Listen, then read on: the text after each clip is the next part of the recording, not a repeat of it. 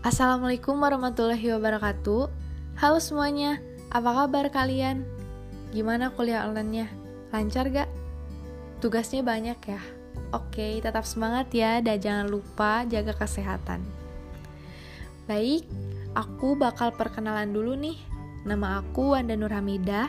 Aku mahasiswa Universitas Pendidikan Indonesia, jurusan Pendidikan Manajemen Perkantoran 2018A. Di sini aku bakal sharing atau berbagi informasi sama kalian semua tentang pengertian sekretaris dan kesekretariatan. Kalau kalian ngedengar kata sekretaris, apa sih yang ada di benak kalian? Pastinya uh, sekretaris itu kan identik dengan asis sebagai asisten pribadi as atasan kita atau manajer kita di kantor.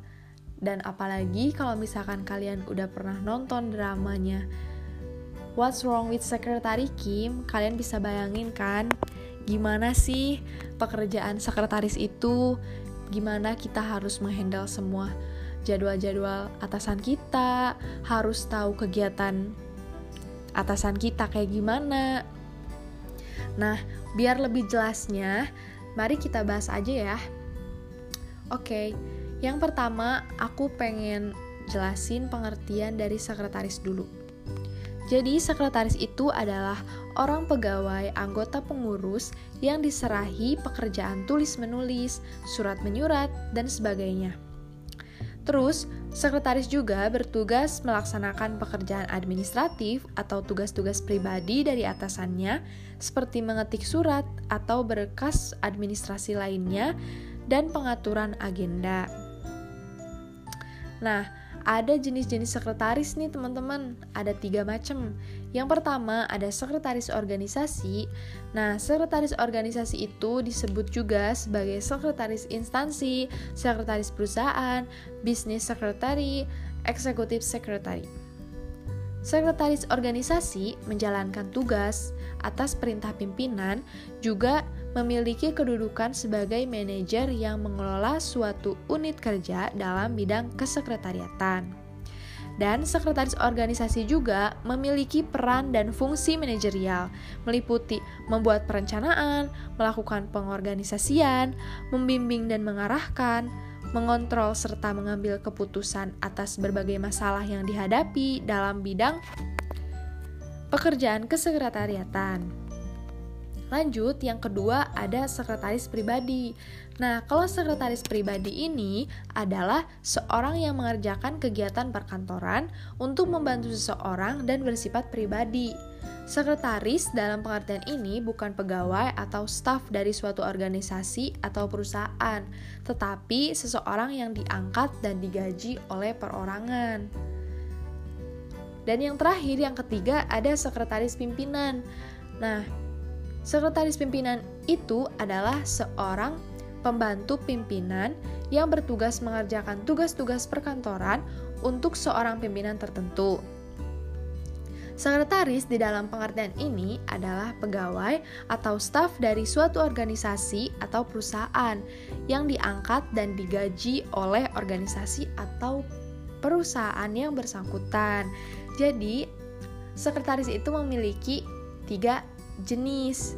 Jadi kalian udah bisa tahu ya dan udah paham bisa ngebedain jenis-jenis sekretaris sekretaris itu ada apa aja. Oke, lanjut kita bakal bahas ke kesekretariatan.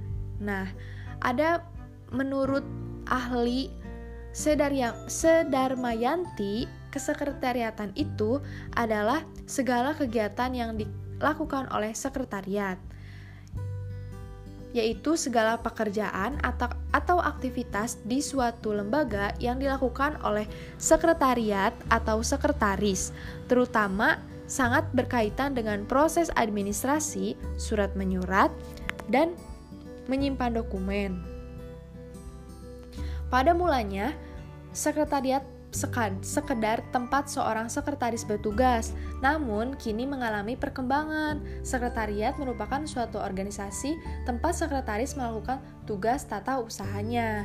Dan di sini juga aku pengen ngebahas tugas pokok dan fungsi kesekretariatan. Nah, pada dasarnya fungsi kesekretariatan itu uh, sesuai bidang kerjanya, maka mencakup kegiatan dalam administrasi pada sebuah organisasi atau perkantoran. Dan kesekretariatan juga memiliki fungsi yang meliputi ada lima macam nih. Yang pertama ada penerimaan dan pengiriman surat. Yang kedua penerimaan dan pengiriman telepon. Yang ketiga penyelesaian surat-surat yang berkaitan dengan kegiatan organisasi sehari-hari. Yang keempat, ada pencatatan semua kegiatan manajemen yang berkaitan dengan organisasi. Dan yang terakhir, yang kelima, ada pusat dokumentasi. Nah, ada juga menurut De Lianggi di dalam bukunya Administrasi Perkantoran Modern menyebutkan yang dimaksud dengan aktivitas kesekretariatan ini terdiri dari menghimpun, mencatat, mengolah, menggandakan, mengirim, dan menyimpan keterangan-keterangan, surat, atau dokumen yang diperlukan dalam suatu organisasi. Nah, kalian bisa bayangin kan, sekretaris dan kesekretariatan B itu beda.